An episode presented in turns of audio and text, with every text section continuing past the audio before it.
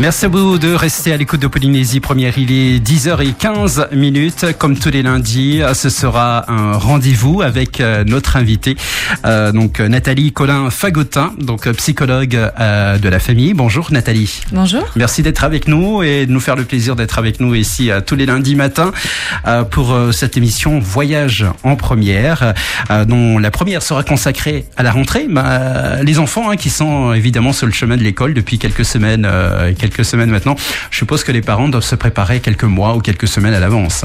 Oui, alors pour la rentrée scolaire, là, du coup, on est déjà dans le dans le rush de la de la de, de, démarrage de la rentrée. Mmh. Et la question souvent pour les parents est de se poser, les, euh, savoir comment trouver sa place par rapport aux devoirs scolaires, par rapport à l'école. Et puis, euh, ben comment aider. Enfin, quand on est parent, on a envie que nos enfants réussissent évidemment à l'école. Donc, il est question d'apprentissage, de motivation, de devoirs à la maison, euh, de concentration et parfois un petit peu de stress au moment du du, du, du mmh. temps des devoirs, qui est pas forcément facile à, à gérer, suivant les âges aussi. Donc euh, voilà, je vous propose aujourd'hui de, de parler de, de cela. Alors justement, tu, tu parlais de, d'apprentissage, mais qu'est-ce qu'on appelle un apprentissage pour l'enfant et, et pour l'adulte ? Alors, ce qui est important, c'est que pour l'apprentissage, il faut euh, déjà se remettre en mémoire. Quand on est un adulte, euh, on, on a intégré que l'apprentissage, euh, il y a une notion d'effort et puis de, de quelque chose qui n'est pas forcément naturel. Alors que pour l'enfant, et l'enfant qu'on a été, a appris des choses, beaucoup de choses, de façon tellement naturelle que on, on le faisait, on va dire, sans sans sans en faire euh, d'effort particulier. Ben, l'enfant euh, apprend naturellement. Et cette propension naturelle à apprendre, elle est euh, suscitée par un par tout un tas de, de facteurs qui le poussent à, qui éveillent sa curiosité, qui le poussent à, à écouter, à entendre, à mémoriser certaines choses euh, dans le but de les réutiliser. Et ça, il le fait, on va dire, sans s'en rendre compte, de façon complètement involontaire et spontanée. Donc, euh, l'apprentissage, ça va être à la fois un, un mécanisme naturel, mais aussi un petit peu artificiel dans la mesure où euh, l'adulte Que, que, que sont les enseignants et les parents vont tâcher d'orienter finalement euh, le sujet d'apprentissage des enfants pour qu'ils puissent intégrer des, des, des notions, des connaissances, des euh, gestuelles, euh, par exemple l'écriture, euh, qui, qui, qui pensent enfin être, être utiles. Euh, donc ce qu'il faut dire euh, par rapport à l'apprentissage, c'est que quand on est dans la, on va dire quand on respecte la, la, les besoins et la, la, le fonctionnement naturel de l'enfant. En général, on, on, on est sur le bon chemin et on, on peut vraiment apporter une aide significative à l'enfant. Euh, par contre, si on est un petit peu en décalage, euh, que l'on on cherche à ce que l'enfant apprenne des choses, mais qui ne correspondent pas euh, ni à son âge, ni à ses besoins, ni à son rythme, ou euh, ni à son intérêt, à sa curiosité, euh, ou qu'on est, par exemple, on en parlera pas tout à l'heure, de, dans, on est hors période sensible dans, dans, en termes de développement, l'apprentissage va être beaucoup plus compliqué. Donc, euh, je, je... l'apprentissage, c'est dans les deux sens, tant pour les parents et les élèves et, et les enfants. Donc, euh, du coup, chacun devra se euh, s'adapter euh, durant la période scolaire.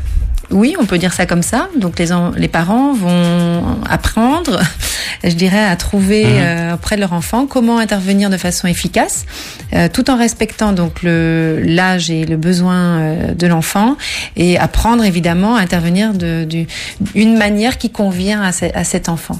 Cette manière d'intervenir, elle va euh, correspondre à l'âge de l'enfant, à sa personnalité, elle va correspondre euh, à son besoin au moment où on va intervenir. Euh, et puis ça évolue avec le temps. Mmh. Donc c'est vrai que c'est, comme tu le dis, c'est un apprentissage permanent et pour l'enfant et pour euh, l'adulte et pour les parents. Le numéro du standard de Polynésie Première, le quarante quatre-vingt-six seize zéro zéro, quarante quatre-vingt-six seize zéro zéro, pour vos questions, vos témoignages également, n'hésitez surtout pas, ou bien le buzz S M S hein, de Polynésie Première, le sept un deux trois soixante et onze vingt-trois pour vos questions. Alors il y a forcément, quand on parle de période scolaire, quand on parle des enfants qui sont sur le chemin de l'école, il y a aussi le délicat moment des devoirs à la maison, source de stress ou moment privilégié pour l'un ou pour l'autre. Alors, le moment des devoirs, c'est vrai que pour un certain nombre de parents qu'on peut rencontrer hein, dans, dans notre pratique professionnelle, euh, ça peut devenir un moment stressant, mmh. euh, pénible, et euh, qui du coup génère euh, de l'anxiété et, euh, et du mal-être autant du côté des parents que du côté de l'enfant. Euh, et, et c'est un engrenage dans lequel Du, duquel il est difficile après de, de sortir, parce que du coup on sait que ce moment-là va être un peu compliqué. Du coup on s'y prépare avec un peu de tension euh, et forcément euh, c'est, c'est pas détendu, c'est, ça se passe beaucoup moins bien. Donc c'est vrai que le temps des devoirs, bon, il y a, on peut, on pourrait euh, donner un petit peu quelques quelques repères mm-hmm. euh, pour que ça se passe euh, le mieux possible.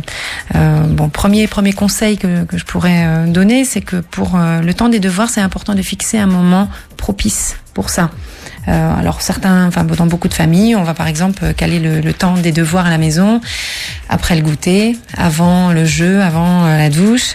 Euh, donc euh, peu importe, je dirais le moment euh, précis où ça va pouvoir se, se, se passer, mais il faut quand même que ce soit un moment où l'enfant va pouvoir se rendre disponible euh, et où le parent aussi va pouvoir se rendre disponible si besoin pour aider euh, l'enfant si s'il le demande.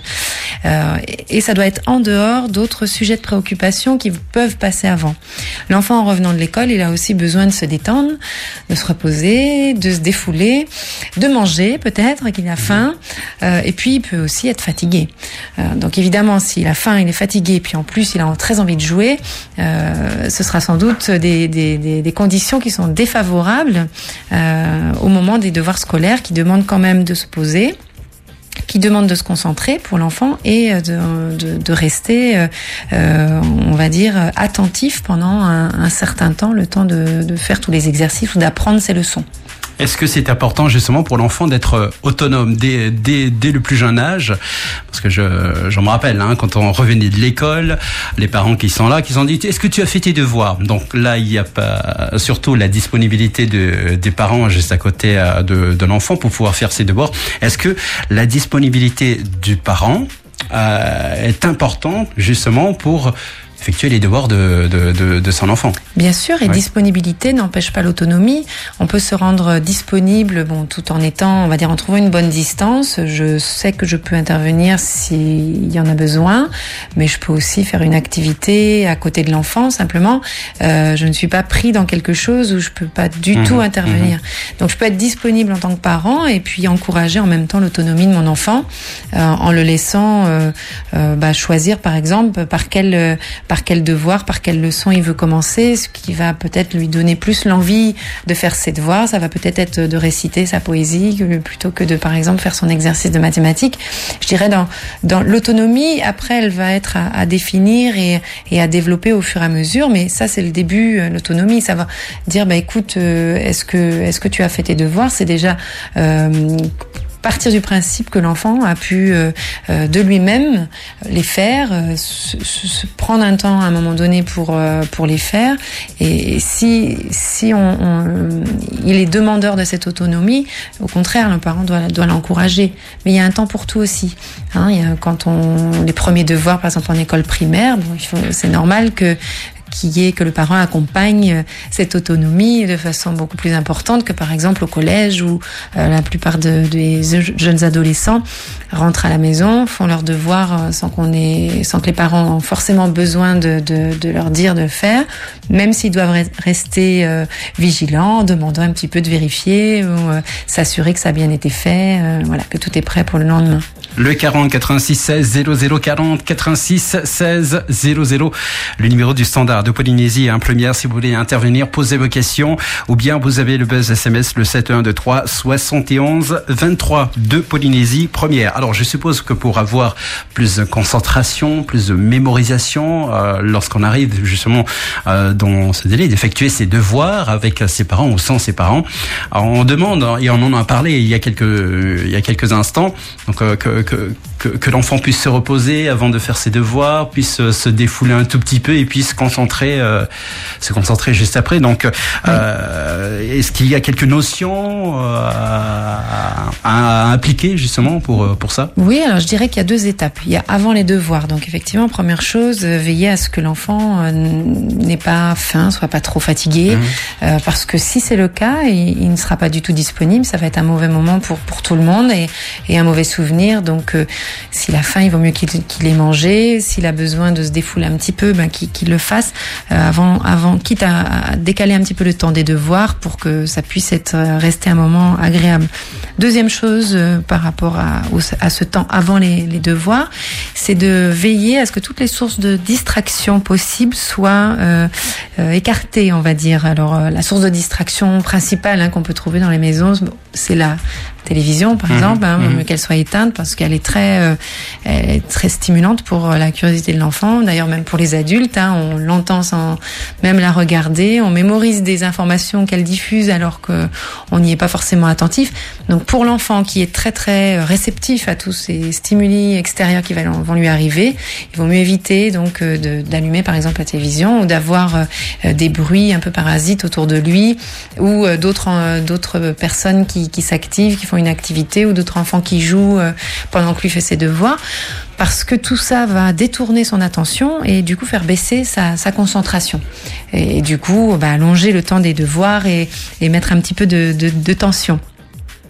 Pendant les devoirs, euh, il y a plusieurs choses que le parent pourrait, peut, enfin peut, peut faire ou encourager à, à faire avec l'enfant. Première chose, il peut, euh, on sait que la, l'apprentissage il est d'abord euh, déclenché par une envie d'apprendre. Pour l'enfant, il faut retenir que c'est d'abord un plaisir. Donc, si c'est un plaisir d'apprendre, le parent, il peut aider à, à on va dire, à trouver le lien avec mmh. le plaisir de, de d'apprendre. Euh, parce que autant pour certaines choses, ça peut ça peut être très facile. Euh, j'apprends à jouer euh, au ballon. Il euh, n'y a pas besoin de se poser la question. Enfin, pour un enfant, la plupart du temps, c'est un vrai plaisir. Euh, par contre, apprendre euh, à, à, à lire les, les syllabes sur son sur son cahier d'exercice et, et les répéter, alors que c'est un petit peu fastidieux parce qu'on n'y arrive pas encore tout à fait. La notion de plaisir, elle est moins évidente. Donc, euh, le parent, il peut aider à éveiller cette curiosité, à donner l'envie euh, et à voilà trouver un, des, des petites euh, des petites techniques pour euh, lui donner euh, plaisir, pour donner plaisir, faire que l'apprentissage reste un plaisir. La deuxième chose qu'on peut conseiller par rapport à ce temps bien particulier du temps des devoirs, euh, c'est la distance qu'on doit trouver par rapport à son enfant. Euh, je disais tout à l'heure que c'est important de rester disponible mmh. et parfois certains parents ben, ont du mal à l'être, bon, pour des raisons d'ailleurs euh, tout à fait compréhensibles, hein, s'il y a plusieurs enfants dans la famille ou qu'il y a en même temps le temps euh, préparation du repas et, et autres, et on sait combien les soirées peuvent être euh, très vite occupées. Euh, il n'empêche que euh, on va dire, même sans être complètement physiquement euh, s'arrêter complètement pour euh, le, le temps des devoirs, dans sa tête de se dire bah je je fais une activité mais qui peut me permettre de de quand même écouter ce qui se passe et quand même euh, discuter avec mon enfant ou me déplacer si, s'il y a besoin. Ça c'est vraiment très très important. Mais l'autre excès dans lequel il faut pas tomber non plus, c'est ne pas non plus être trop intrusif. Fais-le dans ce sens-là, euh, non, commence par cet exercice, euh, mais pourquoi tu fais pas, va plus vite, euh, euh, d'être euh, voilà un peu trop directif, trop présent, et justement là on, on va complètement inhiber, enfin inhiber la, la, l'autonomie et l'envie de de, de faire ça, tout ça. Ça pourrait nuire justement à son apprentissage. Ça peut nuire. Donc je dirais c'est un peu un juste milieu à trouver entre mmh. trop de distance et, euh, et trop d'intrusion, on va dire dans dans, dans l'espace euh, de l'enfant. Voilà déjà pour le parent donc qui euh, qui euh, Qui, qui voudrait s'imposer justement pour apprendre à l'enfant ce qu'il faut bien apprendre et, et des fois on en vient en main ou, euh, ou on s'énerve un peu euh, du moins pour le parent donc, oui, euh, alors pour le... c'est, c'est, c'est ce qui arrive hein, c'est, euh, c'est ce qui peut arriver assez facilement parce que euh, bon, les parents euh, euh, voilà, ont d'autres préoccupations qui peuvent perdre patience mmh. euh, ils peuvent aussi avoir un peu peur de se dire mais je, je, je, je, je pense que tu, mon fils ou ma fille devrait pouvoir faire cet exercice donc qu'est-ce que...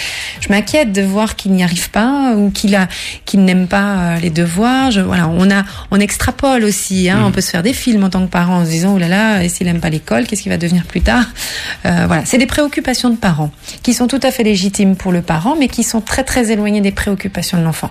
Est-ce Donc, que c'est, c'est un bon moyen justement de de grandir son enfant parce qu'il a fait une erreur? Est-ce qu'on pourrait euh, voilà avoir d'autres possibilités de bien apprendre à son enfant de faire telle ou telle chose? Là, c'est très clair. Mmh. Non. Mmh. ça n'est pas une bonne méthode, un bon moyen en tout cas de, de faciliter l'apprentissage des enfants que de le gronder au moment où il est, il a fait une erreur.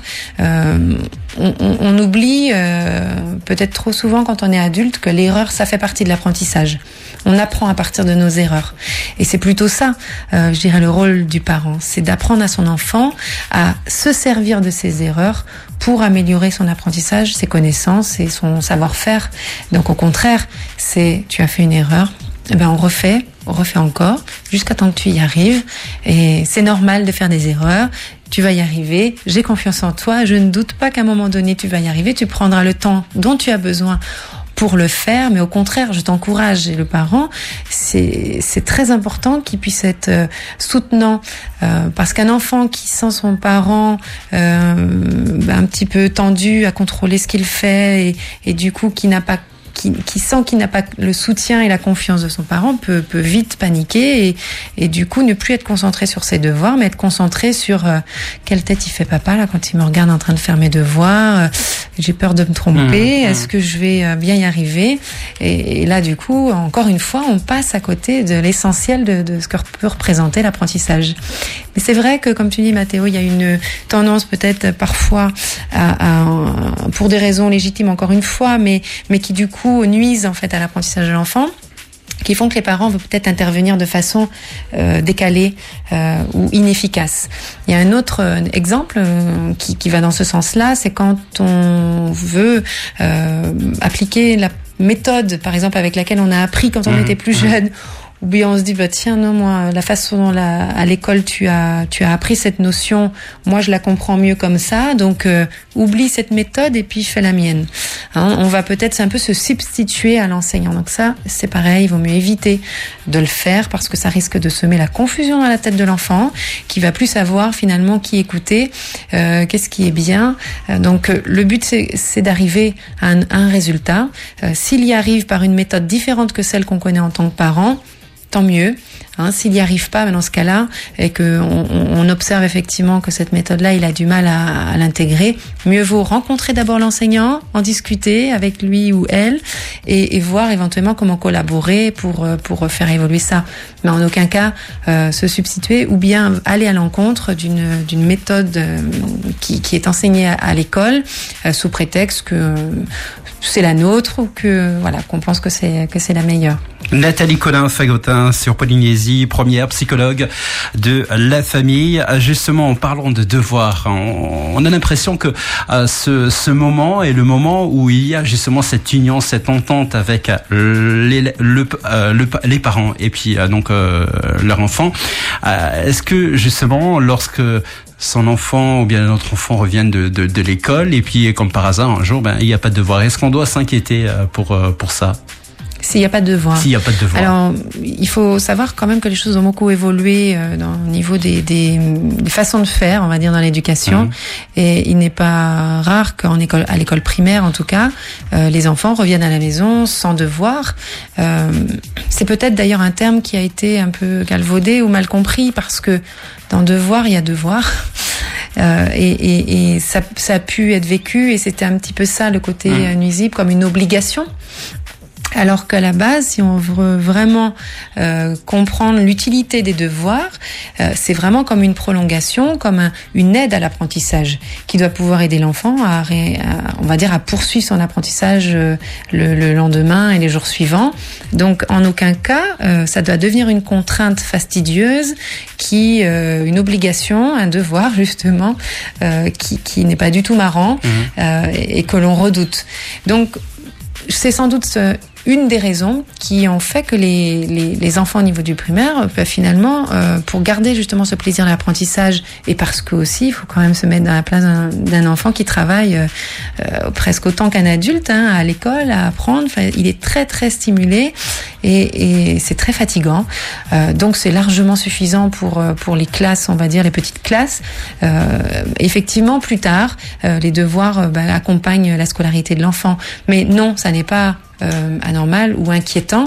Euh, si on a des questions, encore une fois, il vaut mieux euh, se, se rapprocher euh, de l'enseignant, euh, de l'école euh, de l'enfant. Pour, les parents ont le droit savoir. de faire ça, justement. Je, je dirais même que non seulement ils, ils ont le droit, mais et ils ont toute leur place. Mmh. Oui, c'est un devoir de, se, de savoir ce qui se passe à l'école, en fait, comment, euh, comment sont un, quelle est la méthode choisie, comment se passent les cours, comment euh, euh, la, la, on va dire la stratégie un petit peu globale d'éducation est, est mise en œuvre au niveau de, de, de, de, de cette école.